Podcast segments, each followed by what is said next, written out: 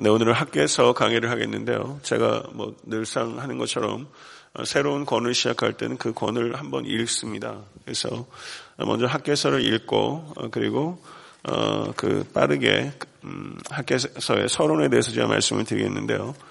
네, 구약 성경 학교에서 1310페이지에 아마 있을 것 같습니다. 네, 1310페이지. 학교에서 두 장으로 구성되어 있는 짧은 소선지서입니다. 네.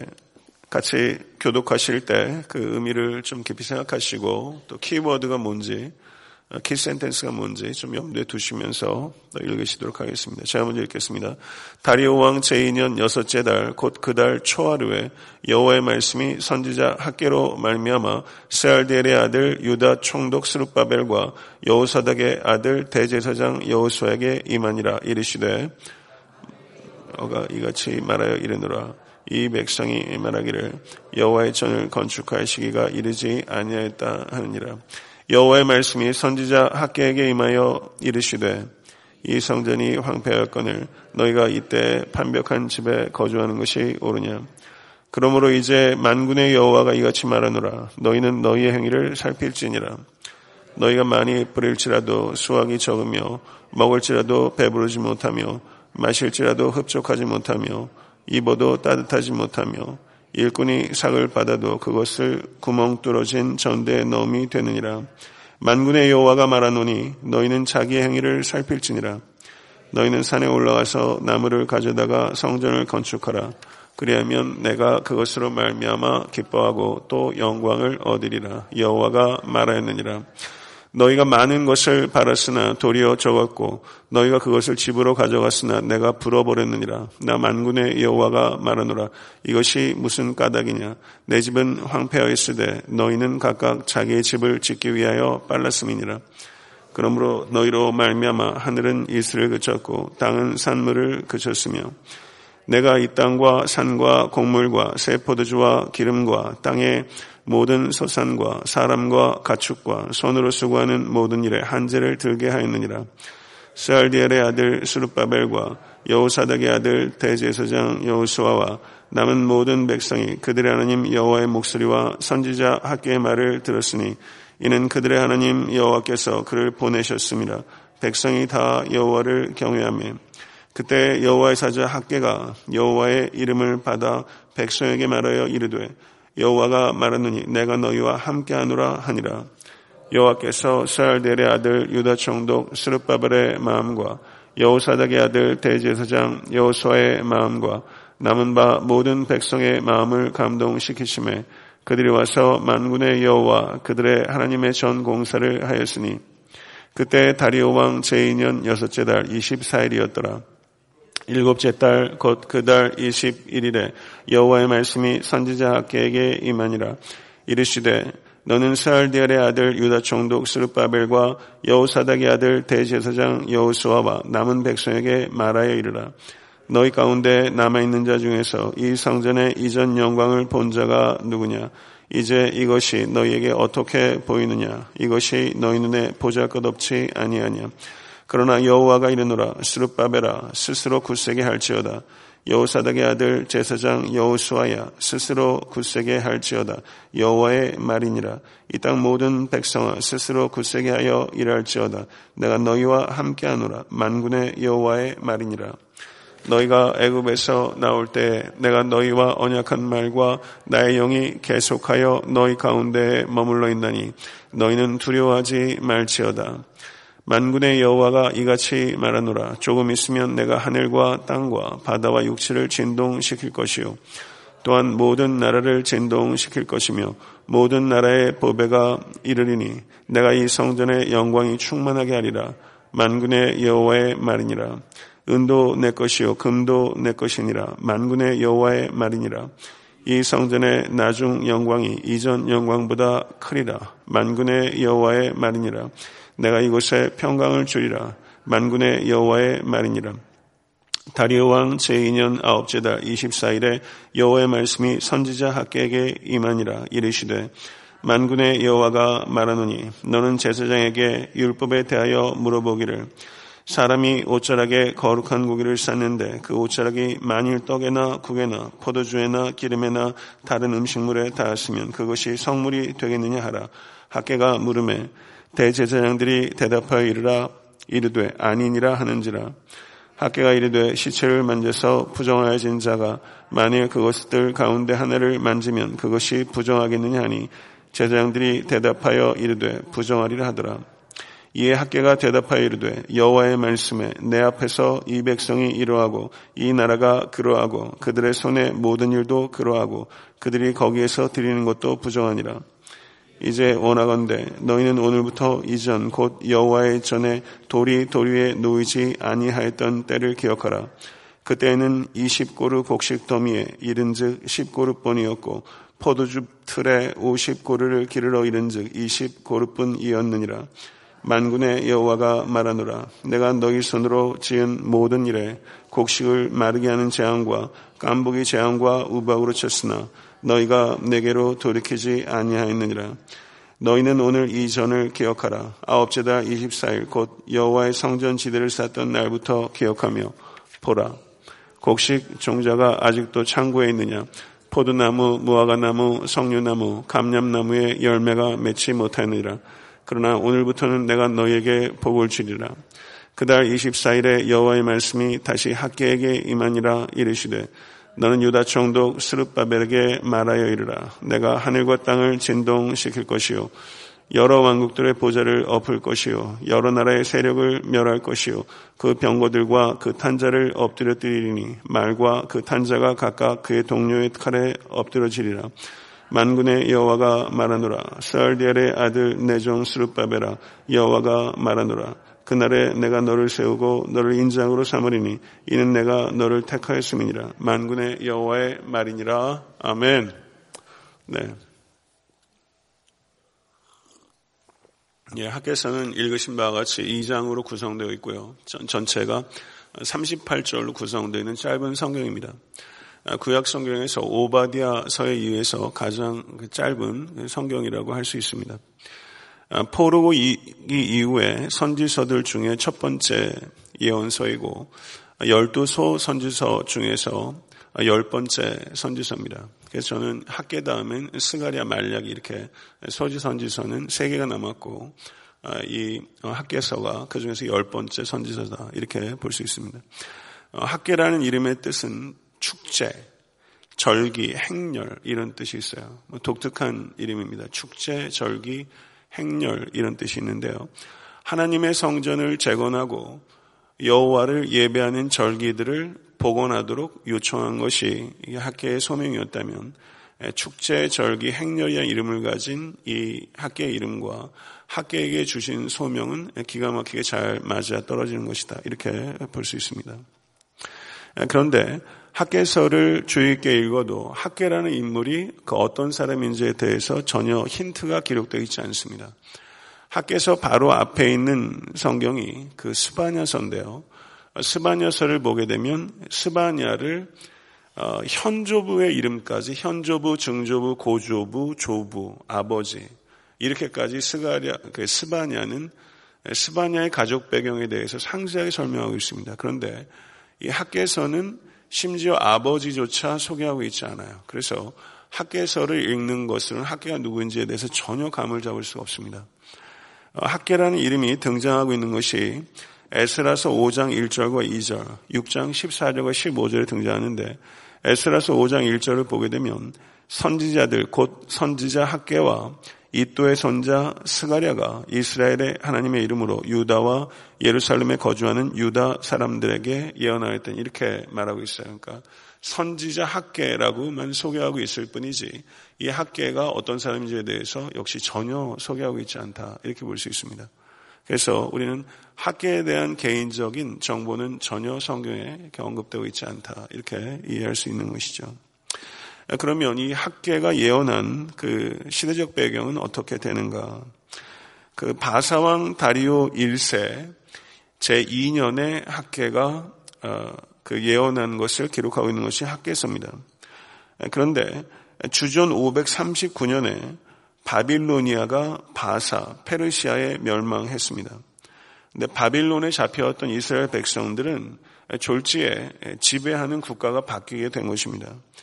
그런데 이 바사가 바빌로니아를 주전 539년에 패망시켰는데 그 다음해인 주전 538년에 바사왕 고레스가 바빌론에 잡혀와 있던 이스라엘 백성들이 본국으로 돌아갈 수 있도록 하고 그리고 성전을 재건하도록 했습니다. 이것이 잘 아시는 고레스 칙령입니다. 그리고 그때 유다의 첫 번째 총독이 세스 바살이라는 사람이었고 그 저가 본국에 돌아가서 예루살렘 성전 재건이 시작되었는데 잘 아시는 대로 여러 가지 방해와 어려움 때문에 성전 그 재건이 곧바로 어려움에 봉착됐고 주전 538년에 시작된 이 성전 재건이 그로부터 무려 18년 동안 전혀 진척이 되지 않고 흐지부지한 상태로 된 것입니다. 그런데 그 유다의 가뭄과 흉년들이 지속적으로 발생하면서 유다 땅이 완전히 폐허가 되다시피 했는데 그렇게 538년에 시작된 성전 재건이 520년까지 흐지부지 되다가 오늘 본문의 학계가 성전을 재건하라고 외친 것이 바로 주전 520년입니다. 그리고 그 이후로 어, 스룹바벨과 여호수아 그리고 이스라엘 백성들이 이 학계를 통해서 주신 하나님의 예언의 말씀에 순종했고 그리고 그 후로 4년 6개월 동안 성전 재건이 건축이 진행이 돼서 주전 515년 3월에 제2성전이 재건이 된 것입니다. 이것이 학계서가 기록된 간단한 역사적 배경이고요. 이 배경에 입각해서 우리는 학계서를 읽어 나가면 되는 것입니다. 오늘 본문을 이렇게 보시게 되면요. 키워드가 계속 반복되고 있는 것을 볼 수가 있는데, 어, 학계서에는 그 네 개의 짧은 설교들이 포함되어 있다. 이렇게 볼 수 있습니다. 1장 어, 3절, 그리고 2장 1절, 2장 10절, 2장 20절. 이렇게 보기도 좋아요. 1장 3절, 2장 1절, 2장 10절, 2장 20절에 여호와의 말씀이 임하니라 이렇게 티피컬한 그 구문이 반복되는 것을 볼 수 있어요. 여호와의 말씀이 임하니라 이 말씀이 네 번 반복되고 있습니다. 그렇게 네 개의 메시지가 주어졌는데 이와 같은 하나님의 네 개의 메시지가 주어진 날짜가 구체적으로 언급되고 있다는 것을 볼 수 있습니다. 그래서 첫 번째 메시지는 1장 1절을 보게 되면 여섯째 달 초하루에 주어졌고요. 두 번째 메시지는 2장 1절에 일곱째 달 21일에 주어졌다. 세 번째 메시지는 아홉째 달 24일에 주어졌다. 그리고 네 번째 메시지는 2장 어, 20절에 기록되어 있는데요. 아홉째 달 24일 동일한 날짜에 네 번째 메시지가 주어졌어요. 이렇게 네 개의 메시지가 기록되어 있는데 그 네 개의 메시지가 주어진 날짜가 정확하게 기록되어 있는 그런 특징을 이 학계는 가지고 있습니다. 어, 이것을 오늘날 우리의 그 태양력으로 그, 그 달력으로 그 바꿔서 보게 되면 첫 번째 메시지가 주어진 것이 주전 520년 8월 29일이고요. 두 번째가 10월 17일, 세 번째가 12월 18일, 네 번째도 12월 18일에 주어진 거예요. 그러니까 520년 8월 29일부터 예언이 주어지기 시작해서 동일해 12월 18일까지 주어진 네개 하나님의 말씀이 이 학계서에 기록되어 있다. 이렇게 볼 수 있는 거죠. 그러니까 이 학계가 통해서 예언이 주어진 것은 굉장히 짧은 기간이라는 것입니다. 학계서 안에는 4개월 동안에 주어진 하나님의 말씀이 학계서에 기록되어 있다. 이렇게 볼 수 있는 것입니다. 네, 그러면 이 학계를 통해서 임한 하나님의 말씀이 누구에게 들려졌는가? 첫 번째와 두 번째 예언은 유다에는 두 명의 지도자가 있었습니다. 총독 스룹바벨과 제사장 여호수아가 있어요. 첫 번째와 두 번째 이 예언은 이 총독 스룹바벨과 제사장 여호수아에게 주어진 예언입니다. 세 번째 예언은 제사장에게 주어졌고 네 번째 예언은 총독 스룹바벨에게만 주어졌어요. 이해하셨죠? 첫 번째는 두 사람에게 주어진 것이고 세 번째는 제사장들에게 네 번째는 총독 스룹바벨에게만 주어진 것이다. 그 예언이 누구에게 전달된 것인가를 이해할 때 우리가 예언을 좀 더 이해 어, 그, 어, 바르게 볼 수 있겠죠. 그러면 학계서에 나오는 그 중심된 신학은 무엇인가? 그것은 읽으신 바와 같이 예루살렘 성전 재건입니다. 학계는 집 없는 하나님을 위해서 이제 그 성전 재건이 이르다라고 판단하고 있는 이스라엘 백성들의 그 마음을 뒤흔들어 놓아서 다시 성전 재건에 임할 수 있도록 해야 되는 투사와 같은 그 같은 선지자였다 이렇게 볼 수 있습니다. 하나님의 성전이 무너지게 된 것이 바벨론에 의해서 이스라엘이 정복당하면서 무려 70년 동안 하나님의 성전이 폐허 상태였습니다. 그런데 다시 재건이 시작됐다가 무려 18년 동안 지지부진하게 아무것도 진척되지 않았던 것이죠.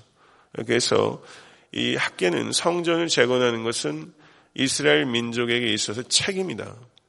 그리고 그것은 책임일 뿐만 아니라 특권이다. 이렇게 그걸 강조한 거예요. 성전을 재건한 것은 책임이자 특권이다. 그리고 성전 재건은 아무리 삶의 형편이 어려워도 이 성전을 재건하는 것은 삶의 최우선적인 우선순위다. 이것을 말하고 있는 것입니다. 이 예루살렘 성전 재건은 우리에게 당면한 문제는 아니죠. 그러면 이 학계서의 이 핵심적인 주제는 무엇인가? 우리의 삶의 우선순위를 조정하는 거예요. 이것은 우리의 문제입니다. 성전 재건에 대해서 이스라엘 백성들이 무관심했는데 그와 같은 것에 대한 무관심, 곧 성전의 황폐함이 이스라엘 백성들의 황폐함의 원인이다. 이것이 학계가 주장하는 것입니다. 성전이 황폐한 것이 삶의 황폐함의 원인이고 성전이 재건되게 되면 삶이 재건될 것이다.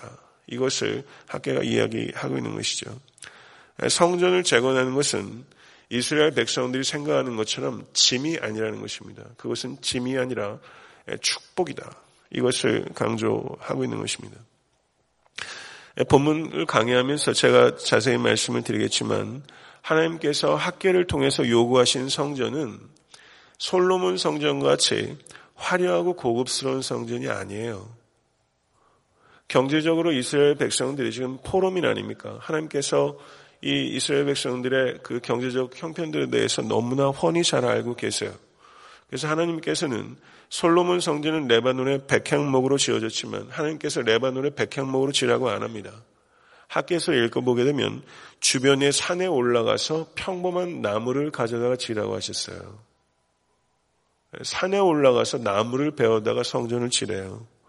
그러니까 하나님께서 학계를 통해서 제2성전을 요구하셨을 때는 매우 소박한 성전을 이야기한 거예요. 그러니까 하나님께서는 유다 백성들이 할 수 있는 소박한 헌신을 요구하신 것이고 그리고 그 소박한 헌신이 하나님께 들어졌을 때 그것이 놀라운 하나님의 축복의 통로가 될 것이다. 이것을 하나님께서 학계를 통해서 이스라엘 백성들에게 말씀하신 것입니다. 하나님께서는 유다 백성들에게 무리한 것을 요구한 게 아니에요. 그 하나님께서 우리에게 요구하시는 여러분과 저의 헌신 역시 무리한 게 아닙니다.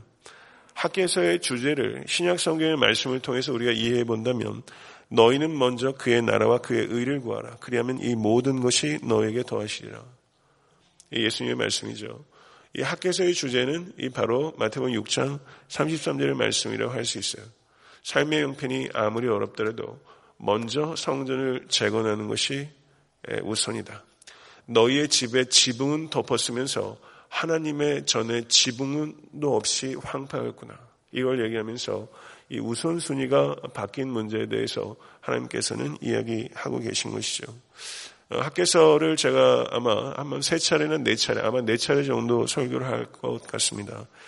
네, 네 번의 예언이 주어졌기 때문에 설교 형식 역시 네 번에 하는 것이 전 좋겠다고 판단하고 있고요. 그럼 저는 이 짧게 지나가는 이 학계서, 주일에 설교하기에는 이렇게 설교 본문을 잘 이렇게 태특되지 않는 말씀입니다. 그 학계서가 재건에 대한 이야기를 하고 있다면 이 자리에 계신 여러분도 저도 재건되어야 될 삶의 영역들이 분명히 있습니다. 그렇지 않습니까? 그리고 여러분과 저에게도 삶의 우선순위가 조정되어야 될 부분들이 분명히 있을 거예요. 그래서 이 학계서 짧은 본문이지만 이 말씀을 통해서 어, 우리의 삶의 우선순위가 조정되고 그리고 그로 말미암아 삶이 재건되고 그리고 하나님의 축복이 여러분의 가정과 사업 가운데 풍성하게 임하고 그리고 여러분과 제가 할 수 있는 산에 올라가서 내가 벨수 있는 나무가 왜 없겠어요? 그렇죠? 예, 내가 산에 올라가서 벨수 있는 그 나무가 무엇인가? 근데 내가 그렇게 하지 못한 부분들이 분명히 있다면 올 한해 산에 올라가셔서 나무를 베시고 여러분에게 하나님께서 원하시는 헌신을 함으로 말미암아 모든 것들이 새로워지고 회복되는 그 같은 2018년 되실 수 있게 되기를 주님의 이름을 축원합니다. 예, 주님 가르치는 기도로 예배를 마치겠습니다.